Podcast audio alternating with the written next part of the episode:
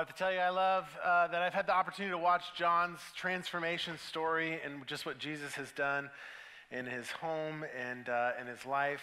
And uh, love that I'm going to get to continue to follow that. You guys got to see that story. But he also wrote, his song is a lot longer. So later today, uh, we're going to actually post it up in social media if you want to check it out. I just think it's a, just a beautiful testimony to his story and um, what God is doing in there. So, but for today, this is Easter Sunday, and so we say, He is risen. All right, some of you guys got it. This is an old churchy thing. Um, what you're supposed to say, I don't know why you're supposed to, just what you do, they've always done this, is you say, He is risen indeed. That's your response. So I get to say, He is risen. Amen. Yeah, that's what's up. So, hey, what an honor it is to be with you, to be with you in your home, if you're with us in San Francisco, wherever you're coming from, as we celebrate the epic event of Easter. This is the death and resurrection that literally unhinges us from our limited capacity. Um, our limited human capacity, from fear, from all kinds of things, from sin, from death, and all the things that have oppressed humanity forever. The events that we're celebrating this weekend, friends, literally changed everything, everywhere, for everyone, including you. But how? I love how Napoleon puts it. He says, uh, he didn't say that part. he said, I know men, and I tell you that Jesus Christ was no mere man. Between him and every other person in the world, there is no possible term of comparison. Alexander, Caesar, Charlemagne, and I founded empires, but on what did we rest? Uh, but what did we rest the creations of our genius? Upon force. Jesus Christ founded his empire upon love. And at this hour, millions of people would die for him. I love that. I love that. Empire of love, or Jesus' preferred term would be kingdom of love. And what can that kingdom of love do? I want to just briefly talk this morning about the death and the resurrection of Jesus and what it means in our real lives today, particularly in the situation that we found ourselves over this last year, and right now for all of us around the world. There are two snapshots that I want to kind of lean into. We're going to snapshot of the death and the resurrection of Jesus. We're going to zoom in on this a little bit so we can contemplate, so we can um, figure this out together to celebrate, but also walk into, participate in the death and resurrection of Jesus this weekend. In John's Gospel, chapter 19, verse 38, there's this curious little story that's just kind of sandwiched right in the middle of it all, right after Jesus' death. It says this in verse 38. It says, Later, Joseph of Arimathea asked Pilate for the body of Jesus. Now, Joseph was a disciple of Jesus, but secretly because he feared the Jewish leaders. With Pilate's permission, he came and he took the body away. He was accompanied by Nicodemus, the man who earlier had visited Jesus at night. Nicodemus brought a mixture of myrrh and aloes, about 75 pounds.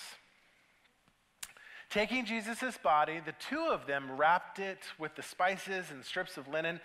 This was in accordance with Jewish burial customs. At the place where Jesus was crucified, there was a garden, and in the garden, a new tomb in which no one had ever been laid, because it was the Jewish day of preparation, and since the tomb was nearby, they laid Jesus there. Now, this is a fascinating little tiny snapshot of what the death of Jesus might possibly mean in terms of liberating power.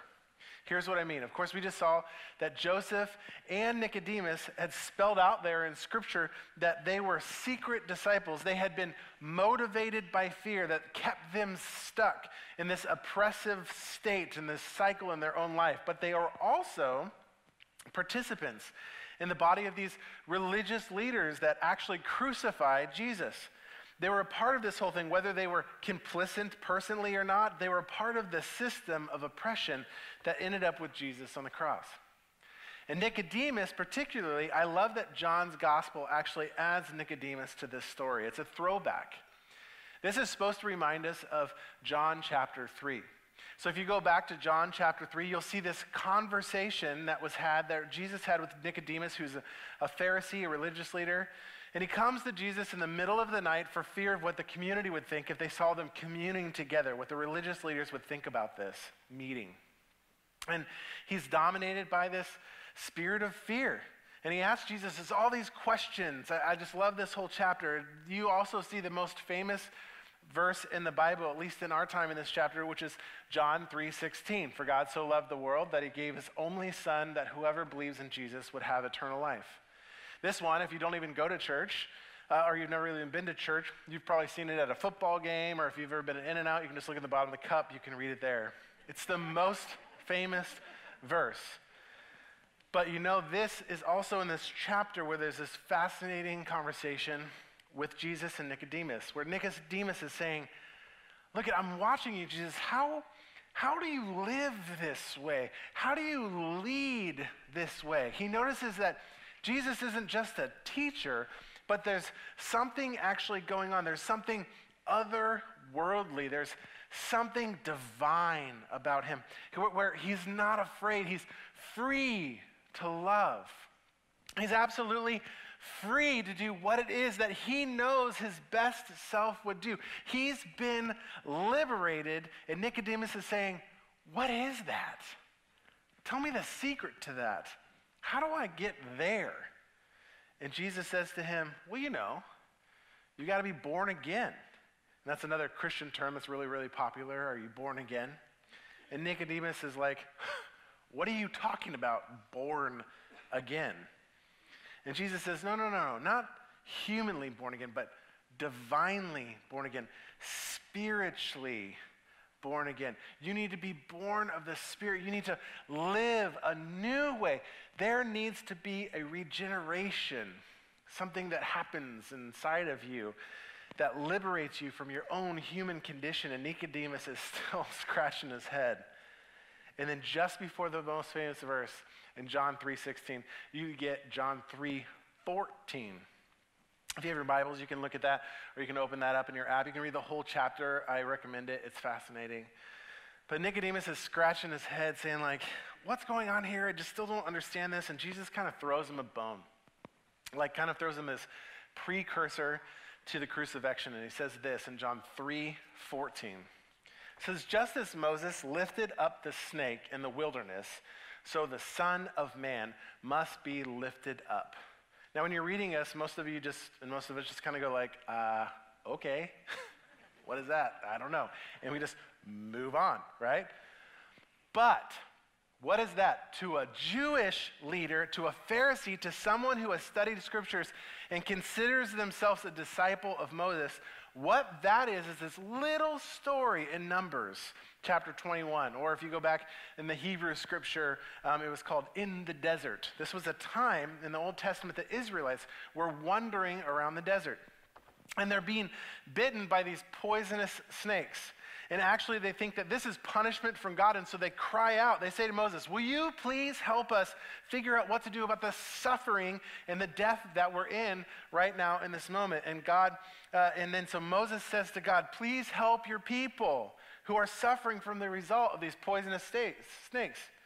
So Moses says to God, um, uh, help them. And so God tells Moses, here's what you do. I want you to actually make a bronze statue, like a bronze image of a snake, and then put it on a pole and then hold it up. And then, so when all the Israelites see it, they would be healed. And it's like, what? What is happening right now? This is such an obscure story in just a couple verses in uh, Numbers 21 that Jesus is referencing, where it says, Make a bronze statue of a snake and then hold it up. And you're like, out of all the things you would make a statue or like an image of, right? Especially a snake. I don't know if you, about you guys, but I, like snakes are bad, right? I don't do snakes. I'm like a big guy, but you want to see me scream and run. I'll tell you one little quick example. People here are bullies, right? I got some bullies on my staff. if you have never been to our campus, we're surrounded by open space, and there's all kinds of critters, including snakes that wander in this space. And I remember uh, a couple years back, there was a woman who had come to my office, and she was having a conversation with me, and there's a couch in there. and uh, my back was to the window. I was sitting there, and then all of a sudden she's like, "Oh my gosh!" Right, and that makes you go like, "What? What? Like, what are you talking about?" And you could tell it was something right behind me in the window. So I proceeded to turn around, and someone thought it was really funny. They're holding this huge like snake that they had caught right up next to the window. So I scream, jump up. Grab, she's up now, standing up, and I literally took her and used her as a human shield in front of the thing going, oh gosh, right? Now, mind you, we're inside of a building with a window, there's furniture, and now a woman in front of me to protect me from the snake. So, I would like to think that you would want something else representing, like in this image, like some sort of hope or crown or Alpha Omega or Yahweh or something. Wouldn't you want it to be something else? But Jesus is trying to tell Nicodemus that there's something that needs to be done to be liberated. You need to actually find, to be, you need to be willing to, to see the source of your suffering. And see, what I think that Numbers 21 is about is God is trying to communicate that even then, that He's not the source of our suffering, of their suffering. That actually it's the snake that's the source of the suffering. Suffering, and just like that, you could, I could, we could imagine Nicodemus sort of going over in his mind the words that he shared with Jesus and the truth that Jesus taught him. And then he wasn't still yet getting it, but he, he now he sees Jesus lifted up on a cross, and he sees what the cross and Jesus on the cross represents. He sees a mirror. He sees truth. He sees this insight that the cause of our suffering, the cause of our pain, the cause of Jesus' death is not God, it's us. It's me. I held the nails. It's me. It's the thing that the cross represents. The death of Jesus is so liberating because it's the truth. But it's the truth in love. So when Jesus was lifted up on the cross, it's like two things happened, two corresponding truths at the same time happened here. The first thing that we see is we see our own human capacity. It leads to a great evil our own human capacity. It leads to human brokenness. It, it leads to uh, our, uh, our own human selfishness, to our grasping for power, for our taking of charge, our wanting to control things. And all of that stuff actually leads to the crucifixion. It leads to death. But when at the same time, Jesus demonstrates this incredible power, this is love that actually can overcome evil with good on the cross. Jesus utters the words on the cross, forgive them. Even as he's being crucified, Father, forgive them. And Nicodemus has all of a sudden realized it's like the penny drops, and he goes, Oh.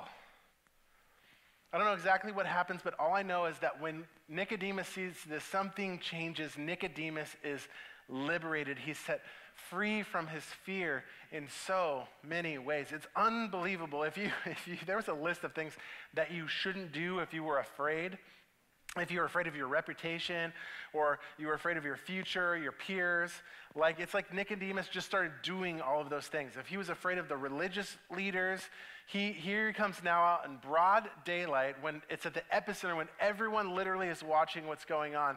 And now Nicodemus has like a scorecard in this incidents. Uh, you go, check, he's no longer afraid of his peers because he has to go to Pilate.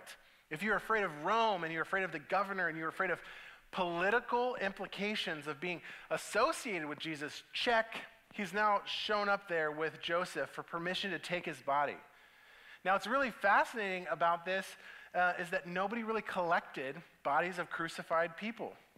They were thrown in this one area, like this mass grave because nobody wanted to be associated with crucified people for all kinds of reasons. One, often they were criminals, so they were already dislocated from things.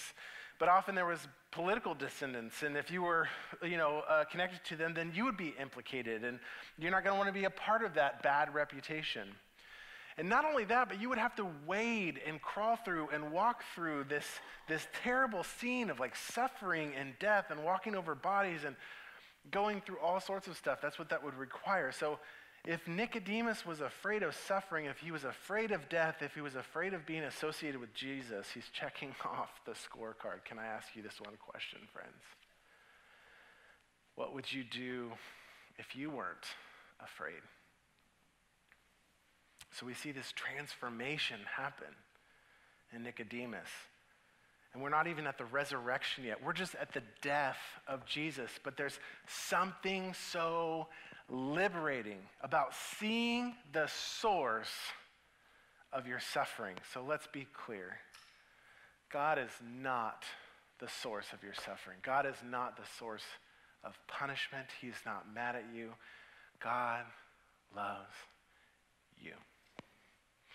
And actually, as soon as you can come to see the result of your own human capacity for evil, you can also see in Jesus on a cross a demonstration of power greater than you, a power greater than any other force that would try to keep death at the center of our conversation. It's a force of life, it's a force of love.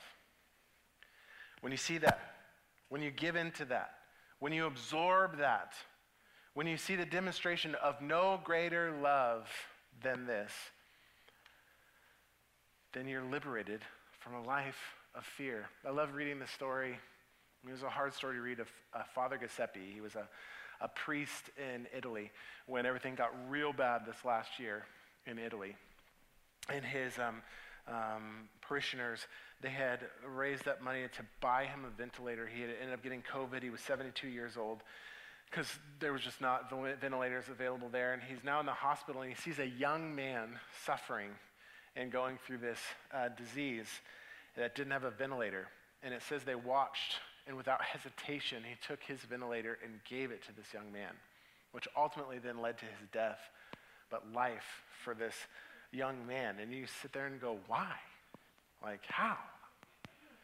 And then you go, oh, there's power greater than fear. There's power, there's a, a love that can manifest itself. Even in suffering, Father Giuseppe, who was a father, was not afraid. Fear wasn't driving him. He wasn't afraid of death. He wasn't afraid of suffering. He wasn't afraid anymore. He was liberated because he knows the power of love. And that's what love is, friends, and can do. That's the death of Jesus. And so I hope you can look at the cross, Jesus on the cross, as a reflection of the end of yourself. I know that uh, anyone who's ever done any recovery work knows that the way into a new life is first by acknowledging the limitations of your own power, right? Because left to your own devices, what I end up with is crucifixion. What I end up with is violence. What I end up with is fear. What I end up with is death. But thanks be to God that there is a power greater than me, and his name is Jesus. That's love. And that's the power that Jesus displays on the cross, a power that I can actually give into that will liberate me from a life of fear. Several years ago, my oldest daughter, um, she was about six or so at the time, and we had been starting to do um, these Good Friday experiences where it's like a really gruesome service. Like it's very dark, it's very death, it's very remember the, the stations kind of of the cross. And even before we started doing that for the congregation at Wide, we, I, I was doing that actually with students beforehand. And so I had dragged her with me uh, one night. She's like six, and she's super well behaved, but she was not that night, right? and so like I'm even trying to experience this in this, you know, Good Friday moment and just be present in all of this. And honestly, it was just frustrating. I couldn't kind of get control. It was just one of those nights. And so I had to leave early. And I remember I was buckling in the car and I was like, hey, girlfriend, what's your problem, right? And I remember Maddie looking at me in the face and she goes, my problem? My problem, she said, what's your guys' problem? Doesn't anybody realize that Jesus isn't dead, that he's alive? and I said, well, that leads to this Resurrection Sunday. So here we go. So, we have now talked about the death, which is important, but now let's take a peek into a little snapshot of the resurrection of Jesus. The death and resurrection of Jesus matters so much to the way that you live your life and the way that I live my life. In John chapter 20, just the next chapter, a couple paragraphs later, there's this appearance where Jesus appears to his disciples. Now, can I just say that the first appearance in the resurrection is to Mary, is to a woman. Jesus instructing a female disciple to go tell the good news, and I love that we at Northgate are keeping the tradition that Jesus established that on that first resurrection to allow women to preach the good news everywhere. But in verse 19, chapter 20, it says this On that Sunday evening, when the disciples were together with the doors locked for fear the Jew, of the Jewish leaders, Jesus came and stood among them and said, Peace be with you. After he said this, he showed them his hands and his side. His disciples were overjoyed when they saw the Lord. Again, Jesus said, Peace be with you. As the Father has sent me, I am sending you. And with that, he breathed on them and said, Receive the Holy Spirit. You know, I think that we can all relate, like the disciples, to being stuck inside of a room. I think we can all relate to even being stuck inside because of fear, even being stuck inside of ourselves. Even the disciples of Jesus in the moment find themselves immobilized in the spot, and Jesus suddenly is a man among them. He is among them. In other words, friends, Jesus is with us. It's the resurrection that makes it possible for Jesus to actually show up, for Jesus to be in places that we just don't think that maybe he's just not, for Jesus to show up inside of our homes. He's resurrected. He's life. He has no more boundaries. There's no physical limitations to the, his presence anymore. And he's suddenly among them. And I pray, oh, I pray that in your homes and in this room and your space, wherever you find yourself, or you're feeling locked up, or places where you're feeling stuck, or just in a mess with relationships, that you would know that Jesus is with you. And what Jesus says is so key. He says, Peace be with you. He says it two times. And I really don't want to miss this. Peace be with you. The last thing that Jesus actually said to his disciples in John 14 when he was talking to them about the events that were going to take place, he was trying to explain this to them, and they can't really comprehend it. And he's saying, It's going to be hard. You're going to be confused. Don't be afraid. And he says, Take courage because I'm going to give you peace. And he tells his disciples in John 14, 27, Peace I leave with you. My peace I give to you.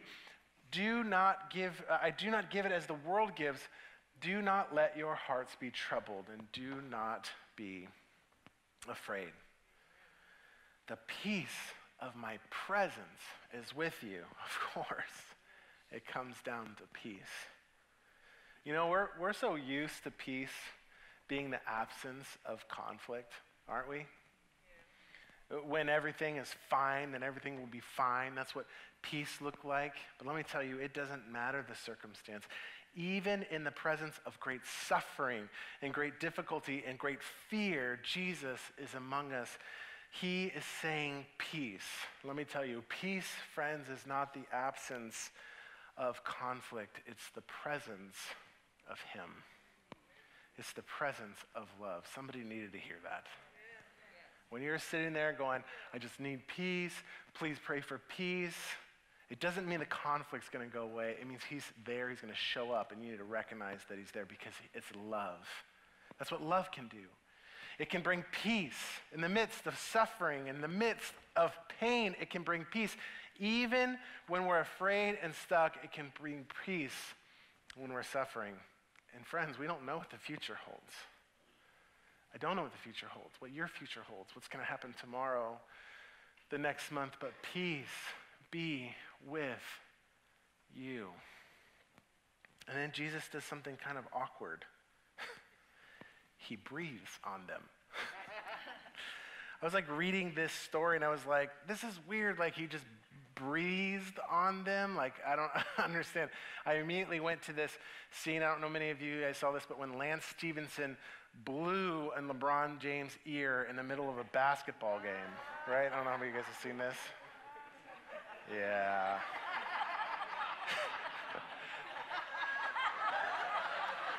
like, what's even happening right now? Right?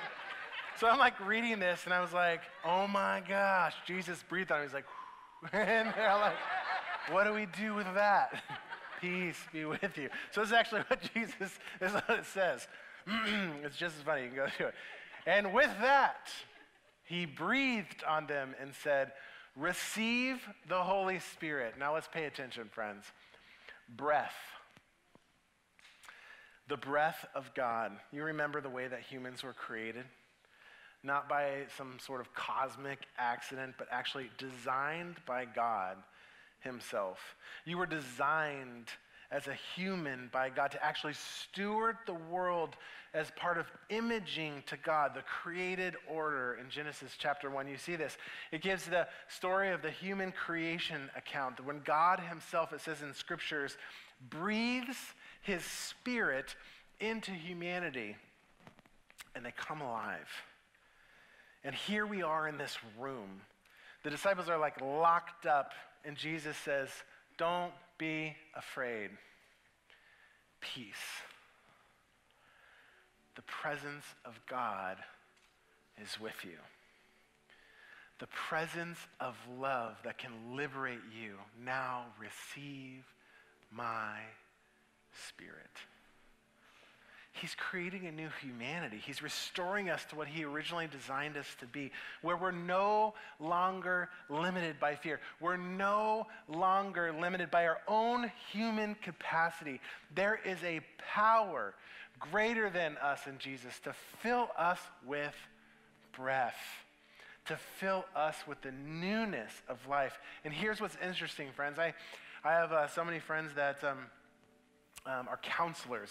And let me tell you, they have been busy this last year. you know, like we're just all dealing with just things we never thought we would deal with before when it comes to just our mental health and our emotional health, and even things that I've experienced and shared before that I never imagined I would have experienced it. And I think it's so fascinating. I've asked them, like, hey, how are you dealing with this? And he, they, they told me, you know what the number one thing that we're telling people to do? Breathe. To take a deep breath, to slow down and to breathe. And it's because that, that, that we've been in this season when we're facing crises of our own or just all together, and there's just so many things coming at us faster than we can respond to it in this life. And we get in this kind of panic survival mode. And there's this reptilian part of our brain that's actually in the back that like neurologically creates this shallow breathing in us. And it triggers our brain and our body into this survival mentality mode where it's like, fight or freeze or fight, uh, you know, flight, get away. And we get into these defensive modes. I don't know about you, but it seems like maybe some of us have like a little bit of a shorter temper. we don't even know why this year. And uh, I've, I've called it with um, my youngest daughter, we call it like the lava explosions of like, where did that come from, right? and just, and you're like, whoa, slow it down, breathe, right? And so they said, I've just been instructing people to, to just deeply Take deep breaths. Friends, what do you need to be breathing today? The resurrection of Jesus tells us to breathe peace. So this week, as I've been just preparing and walking through this Holy Week, I even got away to Dillon Beach for a little bit and just like walked miles, it felt like, and just breathing peace be with you. Peace be with you. Jesus breathes on his disciples who are in this survivor mode. They're like stuck in that part of their brain, even neurologically. And Jesus is the creator of humanity. He knows how our body works, He knows how our emotions are wired, and He knows what we need when we need it. He says, Receive the breath of God. And he breathes on them, reminding them that this was always his plan to have humanity that would image him to the world for us to be the kind of humans that he was. You see, Jesus isn't meant to be this like far off thing leader that we admire, but his presence of love in our lives that enabled us to be in ty- the types of humans that we were always designed to be free, loved, whole, peace be with you. All of us are dealing with some kind of crisis or a crisis is on the way. I wonder if we could just take a couple of moments and invite Jesus into our space. Some of you are watching with us right now, maybe with relatives. You got sent this link, or you don't even know why you're watching this, or maybe you're one of the CEOs that are here, the Christmas and Easter only people. I see you. Welcome. I am glad you're here. But you don't even know if you like believe or understand this whole Easter thing or th- this thing that people are celebrating literally around the world today. I want to speak to you. I want to speak to you. You don't have to live in a life that is dominated by fear. You don't have to live a life where your own human capacity is on display by all the things that are messed up, by all the relationships that are messed up in this life. The crucified Jesus was the end to your own human capacity. Now you get to live a life that's liberated from fear. You can live and tap into the power that's even greater than you, the power of the love that Jesus demonstrated by his death, and more specifically, his resurrection. You can allow the love to bring peace right where you are and breathe life into you. John chapter 3, it's all coming back full circle. Nicodemus is like, So how, how can I be born again? That doesn't make any sense. And Jesus says, Oh, no, no, no. Not of human capacity, but of the Spirit. Let the Spirit of Christ, the breath of God, the divine breath of love, fill you. And then you, you, you, as disciples, go on and demonstrate lives of love that are no longer marked with fear. There's no locking them into rooms anymore. They have become liberated to live, love, and spread love and let love transform everything everywhere. Friends, I want to live a life that's transformed.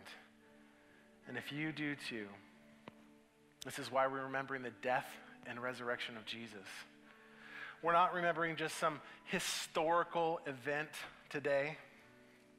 We are entering into present day reality, friends, where Jesus is alive, where Jesus is with us, where Jesus is bringing peace, where he's bringing forgiveness, where he's bringing freedom, where he's bringing renewal.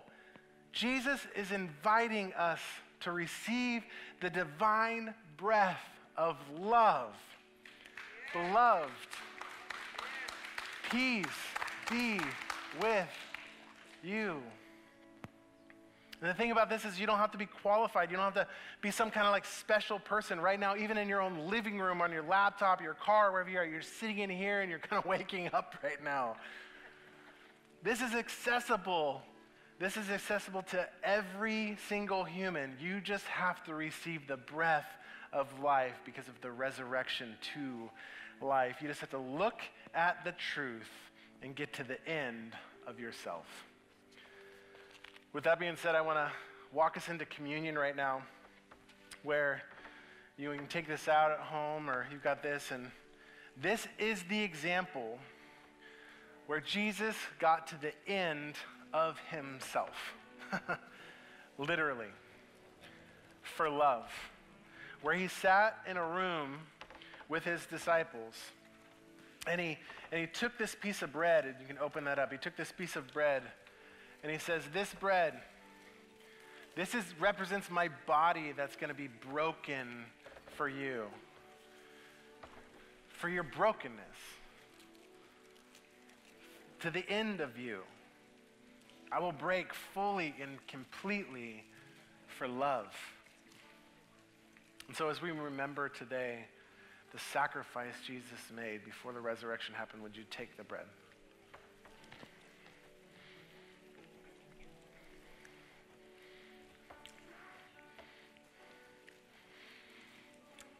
He then sat around in this room with those whom he beloved. And he took this cup. And for them, it was probably wine. This is juice, technically. and he took this and he said, This is going to represent my blood that's going to be shed for you. And this is really going to be the end of the sacrificial system. But there has to be blood that is shed to sanctify, to reconcile, to redeem.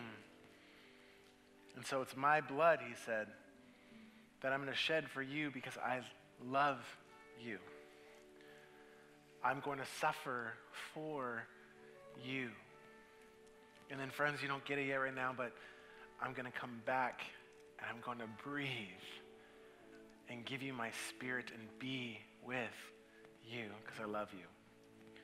And so today, as you take this, would you remember the sacrifice that Jesus made for you?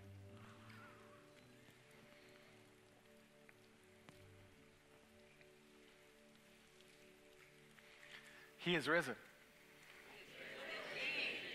Hey, friends, well, let's stand up and respond in our communion to worship to God.